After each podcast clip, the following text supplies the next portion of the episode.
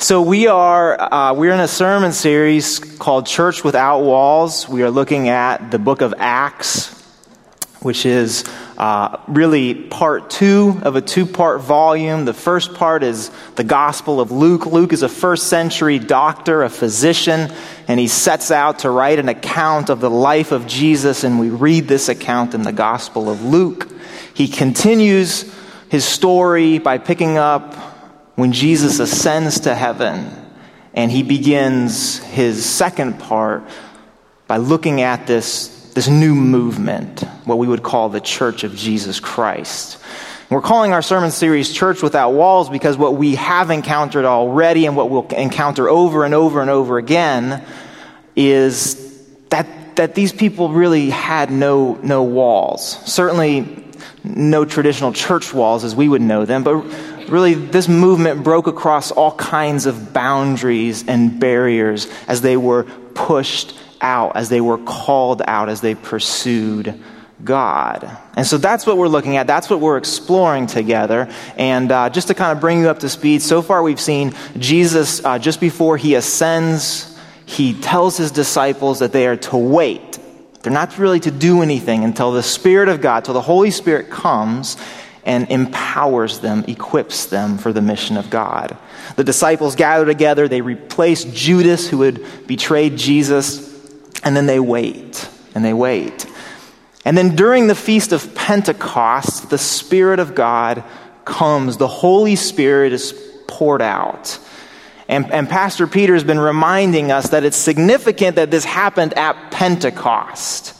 Anybody remember why? Why was this important? Pentecost. What was Pentecost? Celebration of the first fruits. Someone was listening, Pastor Peter. One person got that. It was a festival of the first fruits. So this was the Jewish celebration where they celebrated the very first harvest. It was a sign that God had been faithful once again to his people. And so they celebrated the first harvest that had come in. And then they were looking forward to when the rest of the harvest, the rest of the fruits would come in. And so we've been reminded that it was significant that the Holy Spirit came at Pentecost because when the Spirit of God came, it was a taste of the future, right? And so when the Spirit of God comes, when we experience the Holy Spirit in our lives, we, in a sense, experience the future today, now. In its fullness? No. The kingdom of God continues to come. But the Spirit of God dwells in and among his people, and so we know the future, the fulfillment of the kingdom, the presence of God right now. And that's significant. We've also been looking at the fact that the Holy Spirit is poured out for a purpose, for a reason. The Holy Spirit of God is given to the people of God to equip us for mission. Everybody from here back is totally paying attention. You all, you just sit up, move around, rub your head, something. Okay, so the Spirit of God comes and equips people for mission. It's not a magic show. It's not a neat little trick. It's, as Pastor Peter says, not that we just get zapped by the Spirit. The Spirit of God, the Holy Spirit, equips us for, everybody say it, mission. The Spirit of God equips us for mission. And we've looked back into the Gospel of Luke, and we've seen that Jesus, when he's baptized in the Jordan River by his cousin John, he comes up out of the water, and the Spirit of God, the Holy Spirit, descends on him like a dove. He's filled by the Holy Spirit. He's equipped for mission. And then what happens? He's led into the wilderness. Coincidence? No, not coincidence.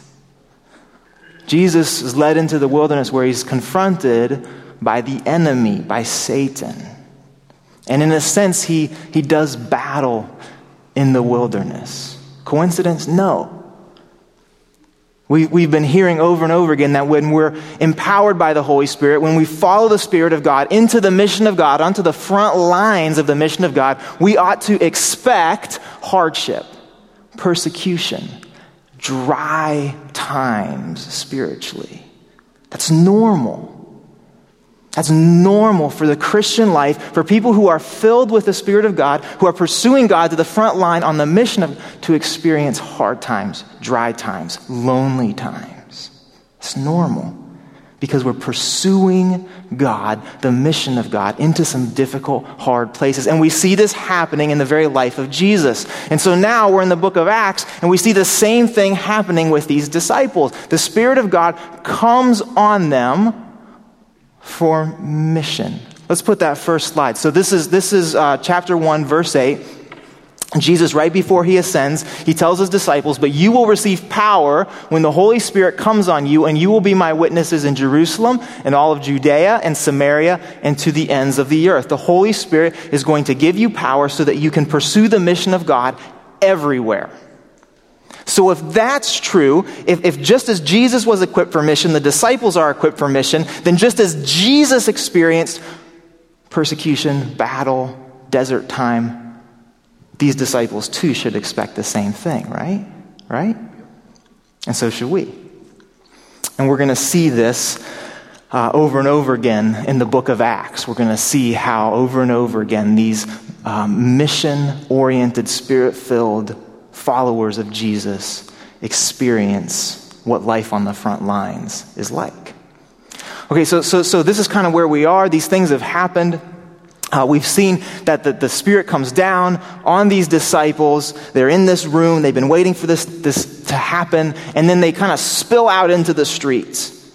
And they're speaking in all kinds of different languages. Now remember, this is the Feast of Pentecost. So Jews from all around the world have gathered in Jerusalem, have gathered at the temple for this celebration, for this festival. So people who speak all kinds of different languages are now in Jerusalem, and all of a sudden they're hearing these disciples speaking their language, right? And so they say, what does this mean? This is the question that these people from all around the world ask. They say, what does this mean? Let me ask you, when was the last time someone asked that question of us? When was the last time, because the Spirit of God was moving in us, because we were pursuing the mission of God to the front lines, that somebody asked of us, what does this mean? What is going on? How do you explain this? And the best attempt at answering this question is someone, I can kind of picture some goofball in the back of the crowd yells out, oh, they're just drunk. They're just drunk. Don't pay attention. So that's kind of where we're going to pick up today. So if you want to open your Bibles to the book of Acts, chapter 2.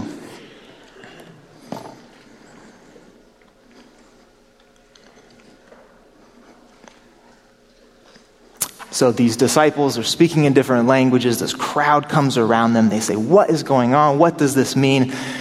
And then Peter stands up. The other disciples stand up to answer. And I imagine the crowd gets very quiet. So this is a long passage. So let me go ahead and read this for us, beginning in verse 14. Then Peter stood up with the 11, raised his voice, and addressed the crowd. Fellow Jews and all of you who live in Jerusalem, let me explain this to you. Listen carefully to what I say. These people are not drunk as you suppose. It is only 9 a.m. I just say, I love how Peter doesn't get bogged down with the whole drunk thing. You know, like, I feel like if someone accused us of something like that, we'd form a committee to talk about it. We'd set up a website, no, we're not drunk.com or something, we'd spend all this time on it. And Peter's just it's 9 a.m, they're not drunk. And he just moves on. I love that. I think there's something we could learn about that. Okay, so he goes on and he starts to quote this Old Testament prophet. No, this is what was spoken by the prophet Joel. In the last days, God says, I will pour out my Spirit on all people. Your sons and daughters will prophesy. Your young men will see visions. Your old men will dream dreams. Even on my servants, both men and women, I will pour out my Spirit in those days, and they will prophesy. I will show wonders in the heaven above and signs on the earth below, blood and fire and billows of smoke. The sun will be turned to darkness and the moon to blood before the coming of the great and glorious day of the Lord. And everyone who calls on the name of the Lord will be saved. Peter goes on. People of Israel, listen to this. Jesus of Nazareth was a man accredited by God to you by miracles, wonders, and signs, which God did among you through him, as you yourselves know. This man was handed over to you by God's deliberate plan and foreknowledge, and you, with the help of wicked men, put him to death by nailing him to the cross.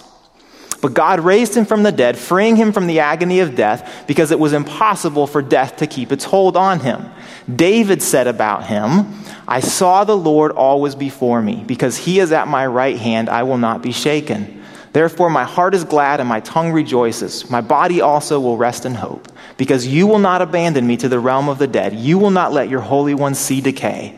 You have made known to me the paths of life. You will fill me with joy in your presence. He goes on, brothers and sisters, we all know that the patriarch David died and was buried, and his tomb is here to this day. He's talking about King David, the Old Testament best-known king, and not that long ago, King Herod had made this marble monument where David's tomb was. So everybody who hears this knows exactly where David is buried. They can point to it. They've seen it. They've talked about it, okay? So we all know where David is buried. But he was a prophet and knew that God had promised him on oath that he would place one of his descendants on his throne. Seeing what was to come, he spoke of the resurrection of the Messiah, that he was not abandoned to the realm of the dead, nor did his body see decay. God has raised this Jesus to life, and we are all witnesses of the fact. Exalted to the right hand of God, he has received from the Father the promised Holy Spirit and has poured out what you now see and hear. For David did not ascend to heaven, and yet he said, the Lord said to my Lord, sit at my right hand until I make your enemies a footstool for your feet. Therefore, let all Israel be assured of this. God has made this Jesus whom you crucified, both Lord and Messiah. When the people heard this, they were cut to the heart and said to Peter and the other apostles, brothers, what shall we do? Peter replied, repent and be baptized, every one of you, in the name of Jesus Christ for the forgiveness of your sins, and you will receive the gift of the Holy Spirit. The promise is for you and your children and for all who are far off, for all whom the Lord our God will call. Let's pray. Lord, I pray that as we look at this section, as we look at Peter's words, that you would help us to understand, Lord, what it was that he was describing to this crowd. Would you help us to understand his passion?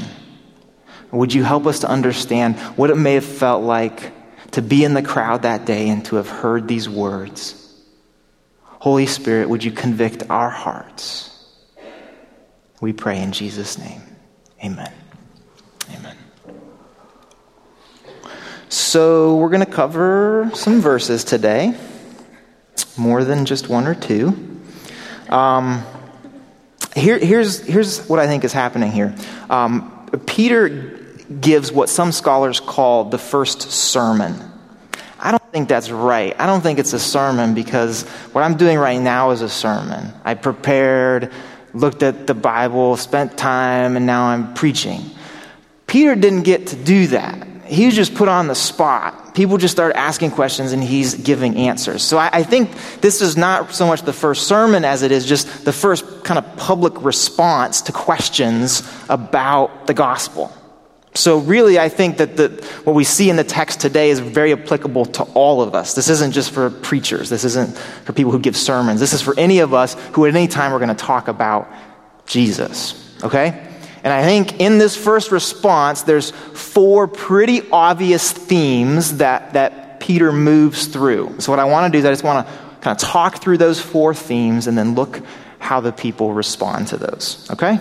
First theme is hope. The first thing that Peter does is he begins to talk about the crowd's hope and their expectation.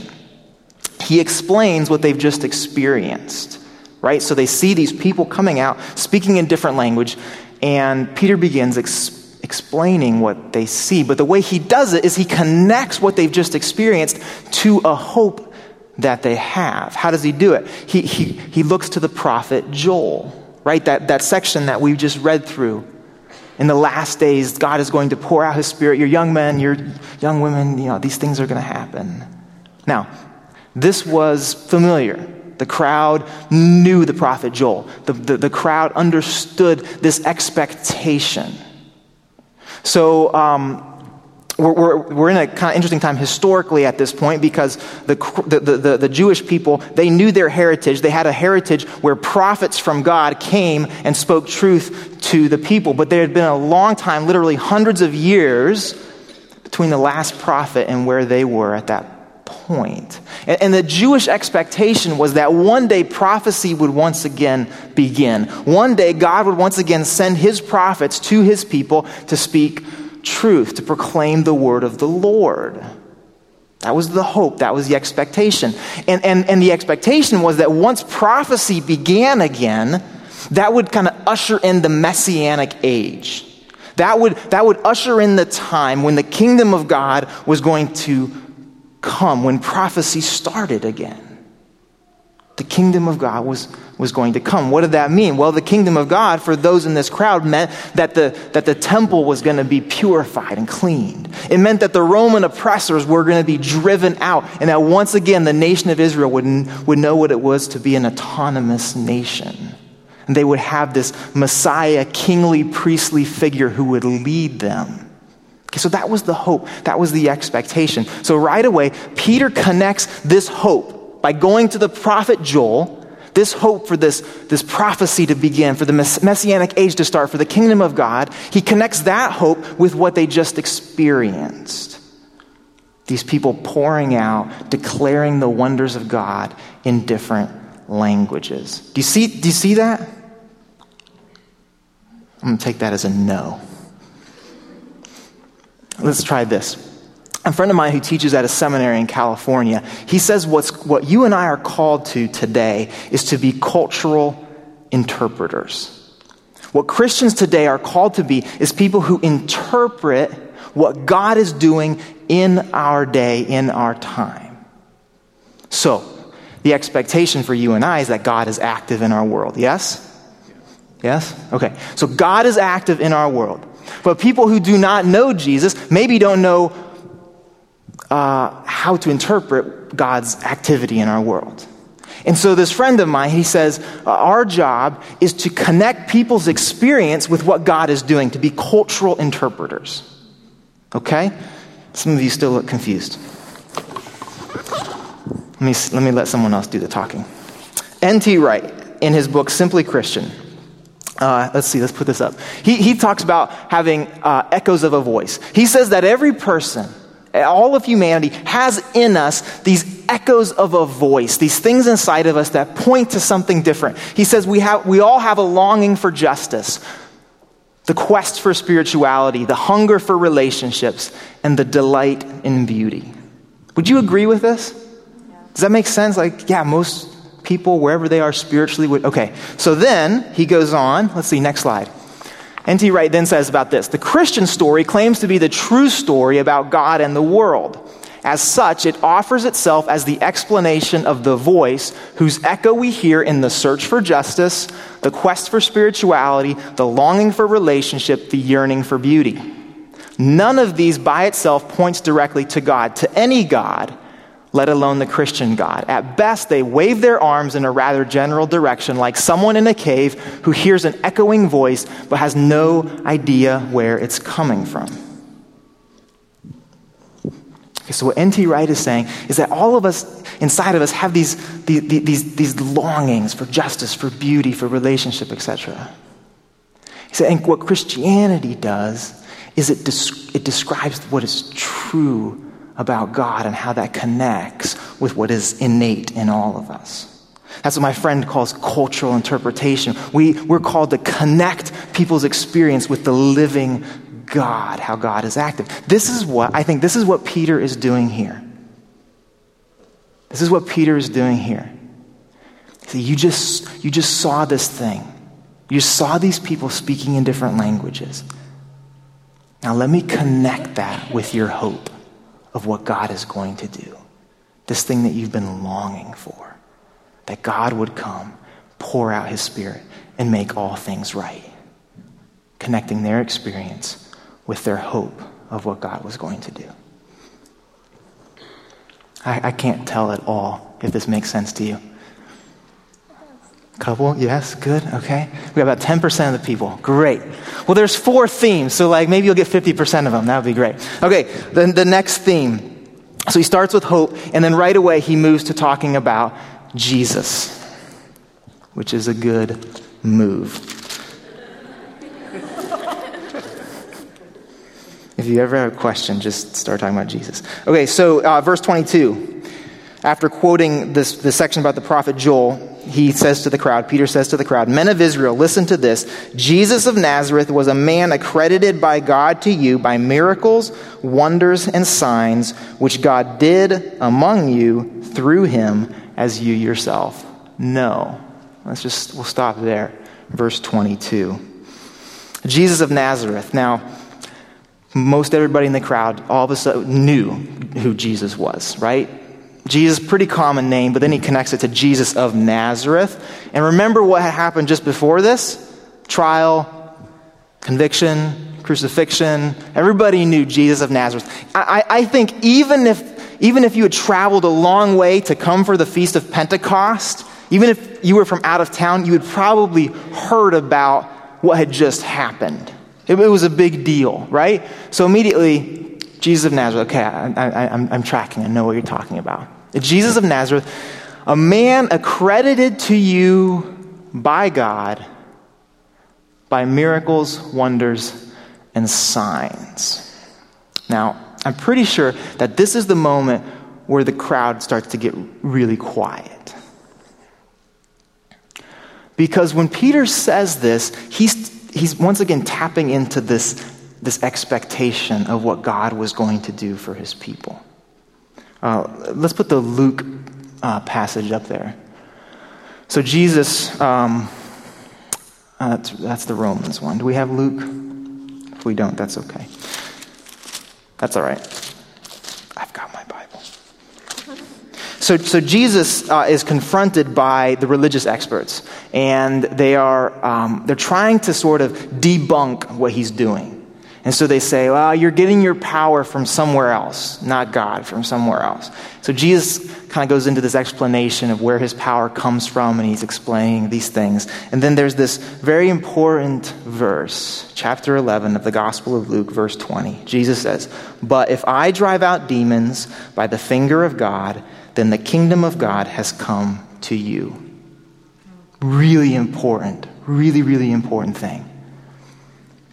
You could that drive out demons. You could connect that. You could substitute that with what Peter says, the miracles, the wonders, the signs. So Jesus says, look, if I do these things by the finger of God, again, it's not an interesting little magic trick. It's not something to entertain you. Now, what does he say? If I do this, the kingdom of God has come. So Peter's going back to Jesus' life, and he's just basically describing Jesus' life. Jesus was a man who did miracles, wonders, signs. And he said, in doing so, he was accredited to you by God. God was doing something through Jesus. What was God doing? Establishing the kingdom of God, what you had hoped for, your expectation. Do you understand kind of what's going on behind the scenes here in people's minds as they're listening to this? What's the next thing that people start thinking right now? Jesus is dead. Right? They all know who Jesus of Nazareth is. They all know about the trial, conviction, and the crucifixion. And Peter says, Jesus of Nazareth, through whom the kingdom of God came, who God accredited through miracle signs and wonders, ... And everybody's thinking, Jesus is dead. Jesus is dead. I don't know. I think it was really quiet at that moment. Kind of like it is right now. So Jesus, who is born of a virgin, Jesus who proclaims the year of the Lord's favor. Jesus who proclaims release of the oppressed, who heals the sick, who welcomes the outcast. He's dead. He's dead. He's dead. So we're going to move to the third theme now. And this, I'd like to ask you a favor, some of you. I don't want to talk about this third theme. I prefer to skip it. But Peter doesn't, so I won't. But I'd like to ask you to pray for me as I talk right now, and pray for us as we hear right now. Because the things Peter says, I think you'll get the idea here. Let's put up verse 23.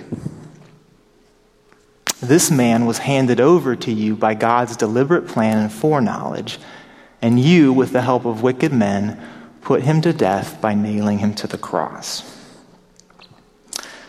Not everybody who's hearing these words was there when Jesus was crucified, right? We've already established that because these are people from all over the world. So there are plenty of people who found out about the crucifixion after the fact. Does Peter make any distinction between those who were there and those who weren't? No, that's the right answer. This is the part that I don't want to talk about. Because Peter's language here is, you all crucified him. You all are responsible for the death of the one who was accredited by God through miracles, signs, and wonders. You are all responsible for the death of the one through whom the kingdom of God has come. And I have to believe that if Peter included everybody in the crowd in that statement, that we're all included in that statement as well. I have to believe that if Peter were talking to us, he wouldn't change one single thing about who crucified Jesus. You did. We did. So that doesn't sound very fair, does it? Because we weren't there. And maybe some of us would like to think that if we were there, we would have tried to rescue Jesus or something. It's not fair. Okay, I'll say it. It's not fair that the Son of God left heaven, came to earth, and died so that evil and injustice would be defeated. That wasn't fair. It wasn't fair that God sacrificed himself for your sins and for my sins. That was not fair. It wasn't fair that while you and I were oblivious, sinning happily, rebelling, that in that moment, Christ chose the cross so that nothing could stand between us and God. That wasn't fair. Let me be as blunt as I can possibly be here. Your selfish motives crucified Jesus. Your unjust actions crucified Jesus. Your narcissistic thoughts crucified Jesus. Your self-indulgent sexuality crucified Jesus. Your racist thoughts and words crucified Jesus. Your idols of food and entertainment crucified Jesus. Your objectification of your spouse, your boyfriend, your girlfriend, your fiancé crucified Jesus. Your instant gratification at other people's expense crucified Jesus. Your ignorance of the poor and the oppressed crucified Jesus. Your desire for power and control crucified Jesus. Your deceit crucified Jesus.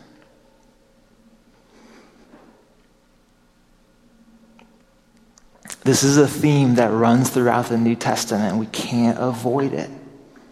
I would love to skip over it. I would love to talk about just about the victory of God on the cross, what God accomplished through Jesus' death on the cross.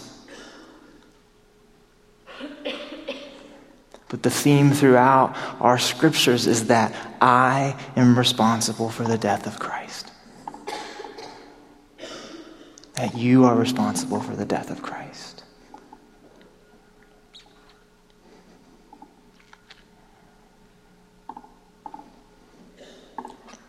If you're not a Christian today, I don't even know how this sounds to you.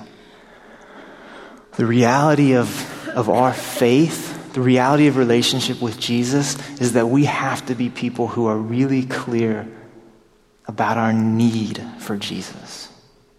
We have to be a people who are really clear that our sin led to the death of our Savior.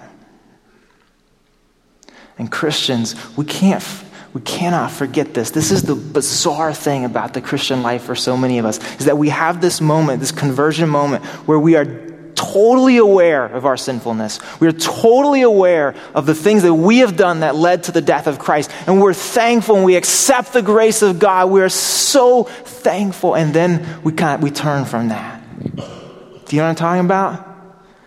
And we kind of forget. I'm not so bad. I'm doing pretty good. And you know what happens when we do that?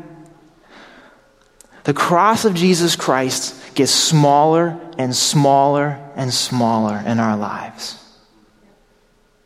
Listen, this is the paradox of our faith, is that the cross only gets big when our understanding and knowledge of our sinfulness gets big. Did you see that? When we think that we've got together, when we think that haven't done anything that led to the death of Jesus Christ, the cross, the gospel gets really small in our lives. Because we don't need a Savior. Let me make a guarantee to you. This is my guarantee. Your sinfulness, your wickedness, your rebelliousness can never be bigger than the cross of Jesus. No matter what you've done, what you're doing, what you will do, the cross of Jesus Christ will always, always be bigger than that. Christians, new community, we can't just be known for our passion for the mission of God, the victory of God. We have to also be known as people whose view of ourself is really small and whose view of the cross is huge.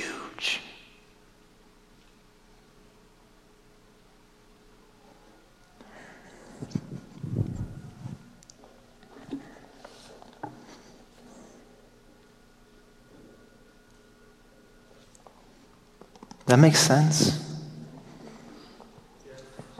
Thank you.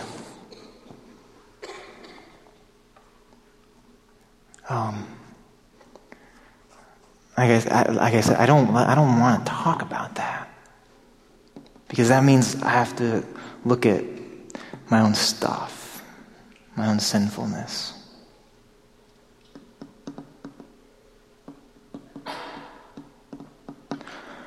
Let's look at the fourth theme because we can't stop there.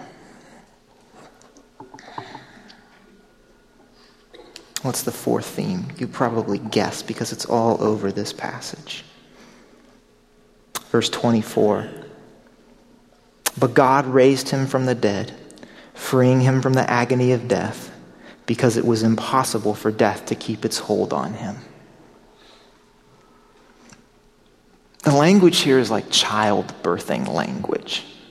The agony of death could be translated the pangs, P-A-N-G-S, like birth pangs.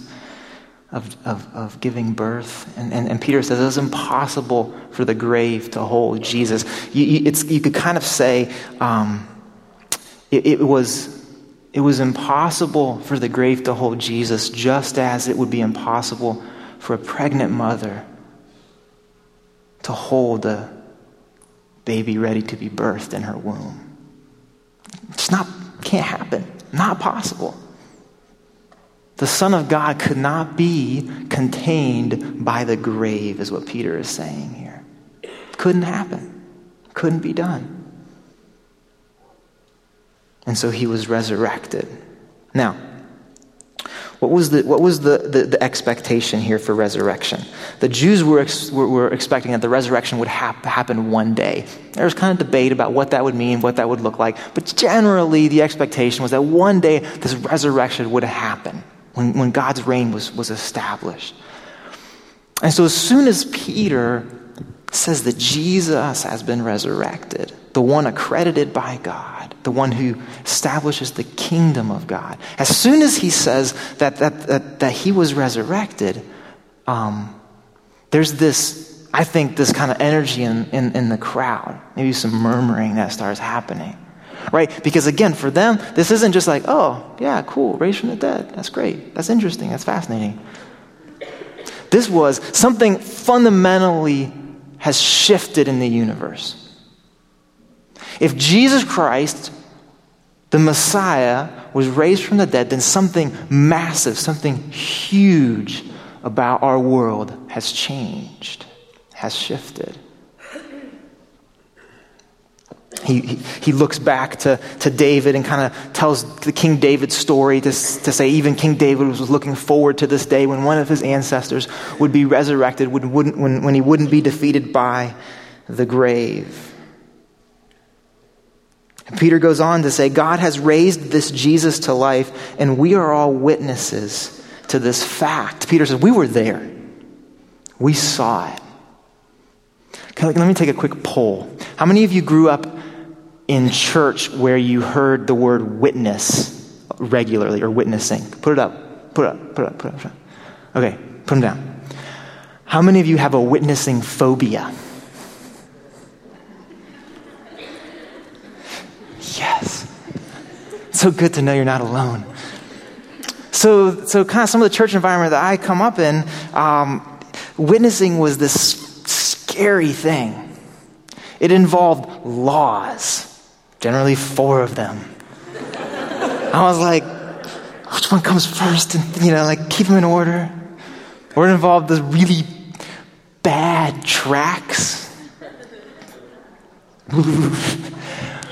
And giving them to strangers, and or the worst one was talking about people telling stories when I was flying somewhere, I was seated in the jet, right? And I had this powerful conversation. I witnessed to the person next to me the whole way from California to Miami or whatever. It spoiled flying for me, because I felt guilty the whole time I'm on the jet, if I'm not leading people to Jesus. What is witnessing? Witnessing is describing something that you saw, right? It's describing something that you experienced. If you're going to be called as a witness in court, it's because you saw something. You experienced something.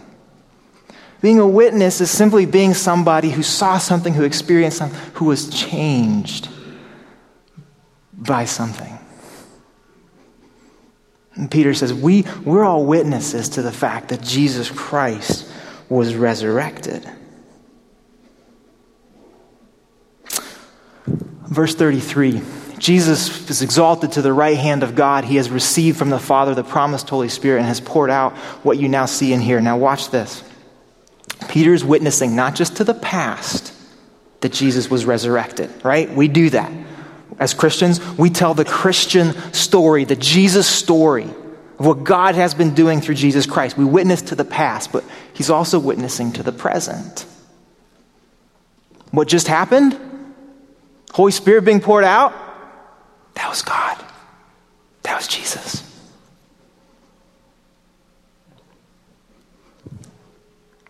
Do we have something to witness to in the present? Do you have something to witness to in your life right now? Or is it just the past?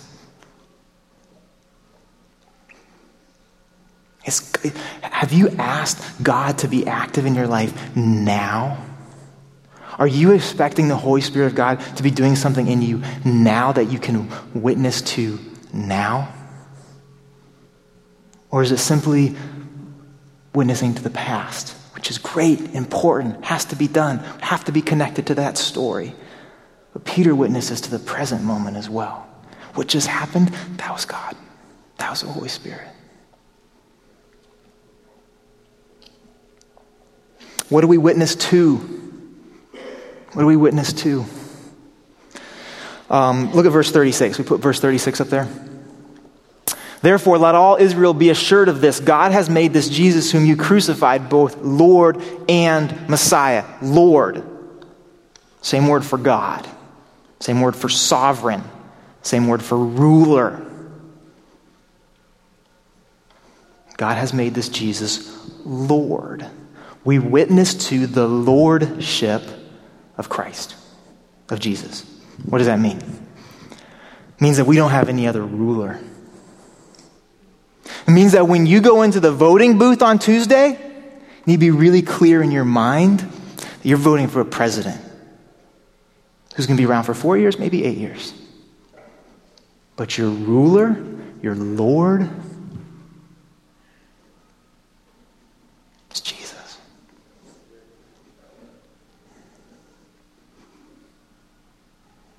For Peter, this is a bold statement. He's saying, my Lord's not Caesar, who has the power to kill me right now. It's not any of the Herods who have the power to kill me right now.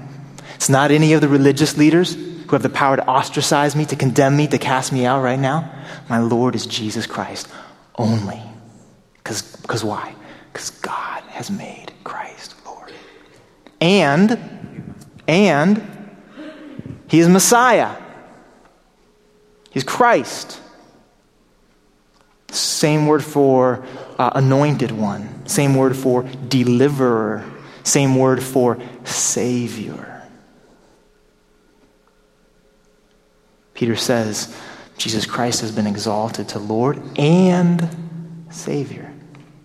We witness not just to the lordship of Christ, we witness to what Christ has done in our lives. Intimately, personally. Do you see this? Do you see both of these? How about people in the back? Do you see this? Lord and Christ, ruler and Savior. Witness is not complicated. I mean, that witness is this is what Jesus has done. That's how I've experienced it, and so he's my Lord and my Savior. I think I'm going to market that as the David Swanson witnessing plan. If I can come up with a few steps, it'll probably sell really, really well. That's all it is. That's all witness is. This is what you and I are called to.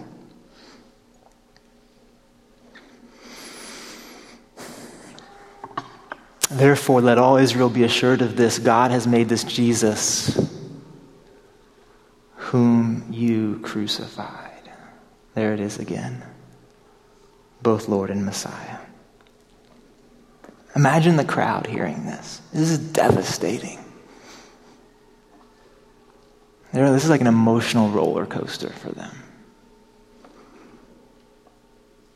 Because the hope for Messiah, the ruler and Savior sent by God, has been crucified by them.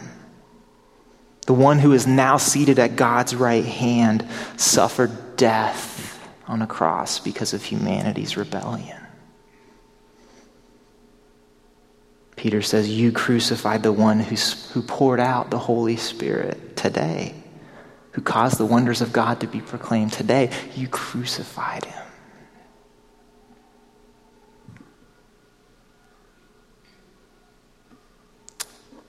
This is the response, verse 37. When the people heard this, they were cut to the heart and said to Peter and the other apostles, brothers, what shall we do? So how do you know if, when you're talking about Jesus, if the Spirit of God is active? people ask questions. What do we do? What does this mean? What do we do with this? Let me be as really clear about this. Christians, your job is never, ever to coerce anybody into being a Christian. Your job is to never manipulate anybody into being a Christian. Your job is never to guilt anybody into becoming a Christian, into becoming a follower of Jesus. If you're not a Christian here today, and someone, a Christian, has ever done that, has ever manipulated you, guilted you, tried to coerce you into being a follower of Jesus, that was wrong. That was ugly, and that was not Jesus. I'll apologize to you for that, because that shouldn't happen. Because the Christian's role is simply to witness to what the resurrected Lord and Messiah has done. We tell stories about what Jesus has done in our lives, in the history of this world. That's what we do. Whose job is it to bring somebody into the arms of Jesus? Holy Spirit. You're not the Holy Spirit. You're not God. You don't have that power. We're storytellers. We witness to what God has done in us. That's it. And then we pray that the Holy Spirit does what only the Holy Spirit can do. Is anybody unclear on that?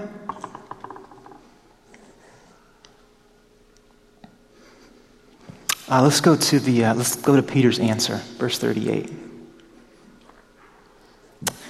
So they ask, what should we do? Peter says, repent and be baptized, every one of you, in the name of Jesus Christ for the forgiveness of sins, and you will receive the gift of the Holy Spirit.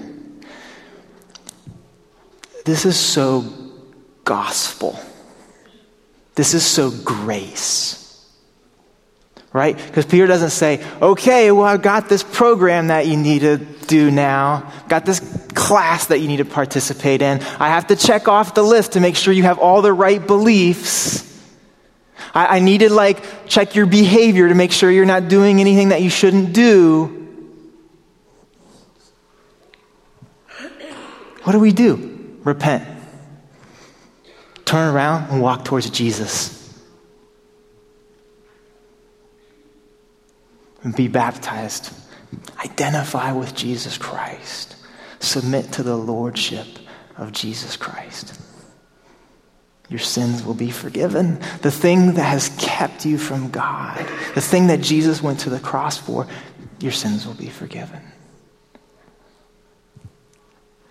And you'll receive the gift of the Holy Spirit. It's pretty complicated, huh? You might want to take some notes on this part. This is the gospel. This is grace.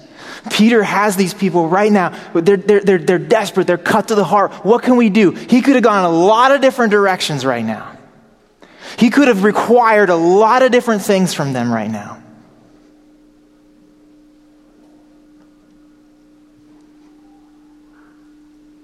The blue screen of death up there. But he doesn't. He doesn't. Repent. Be baptized in the name of Jesus. Your sins are going to be forgiven, and you're going to receive the gift of the Holy Spirit. Gospel, grace, gospel, grace, gospel. That's it.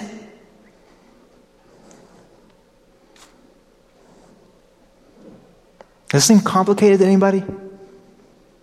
This shouldn't be complicated. It gets complicated when we make it complicated. It gets complicated when we mistake gospel for religion, grace for rules. That's when it gets complicated.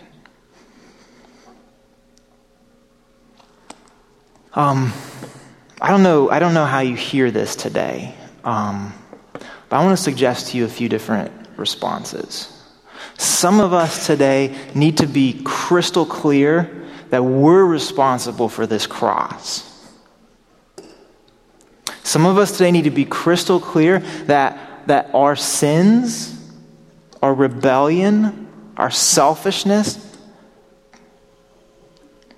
put Jesus on this cross. Because for some of us, this cross is really, really small in our lives right now.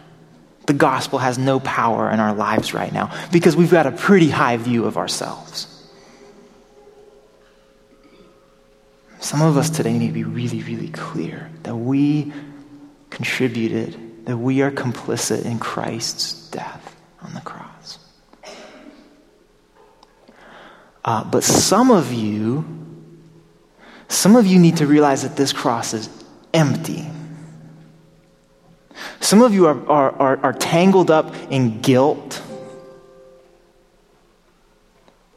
because of your sins.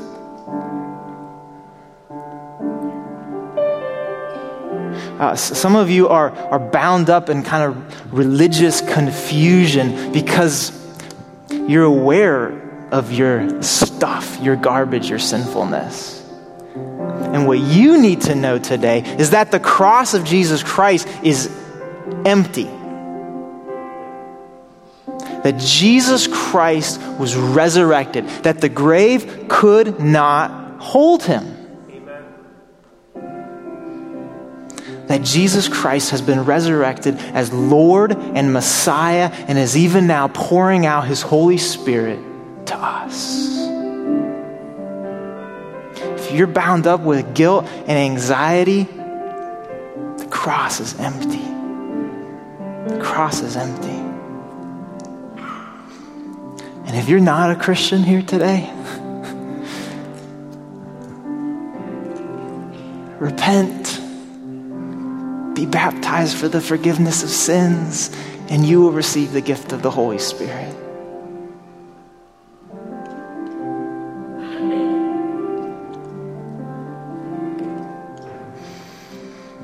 Let me pray for us.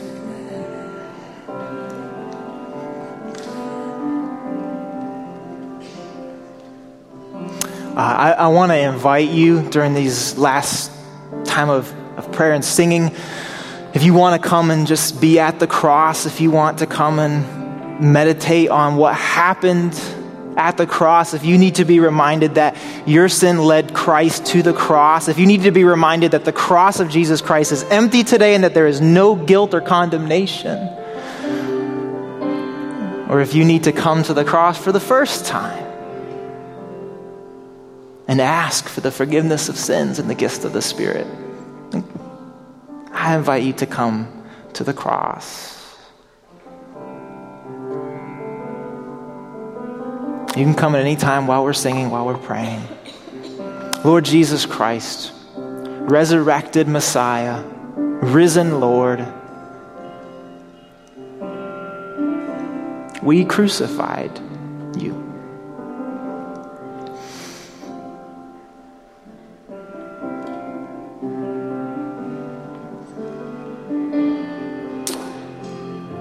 And yet you chose the cross. And so, Lord Jesus, as your people today, would you make it clear? Would you make it clear how desperately we need you? Would you make it clear how powerful your resurrection was that changed not just the course of history, that invited us into relationship with you? You are our Lord. You are our ruler. But you are our Savior as well. And we thank you, and we praise you, we honor you for that. Risen Christ, Lord of all. We pray in Jesus' name, amen.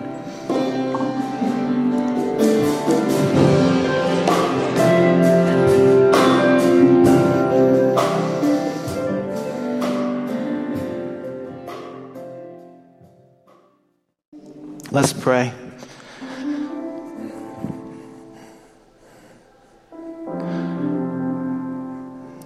You are followers of the risen Christ.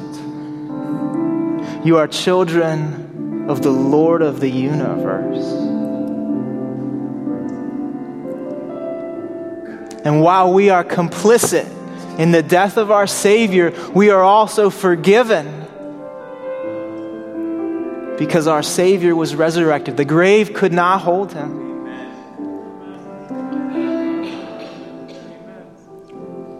New community. Go this week and live as children of the living God. Those convinced of the gospel, those clear in just how huge the cross must be in our lives. Go as witnessing followers of the risen Jesus, witnessing to what Jesus has done and what he is doing right now. Lord, we pray these things in the name of your Son, our Savior, our Lord. In Jesus Christ's name, amen. Amen. Go in peace. See you next week.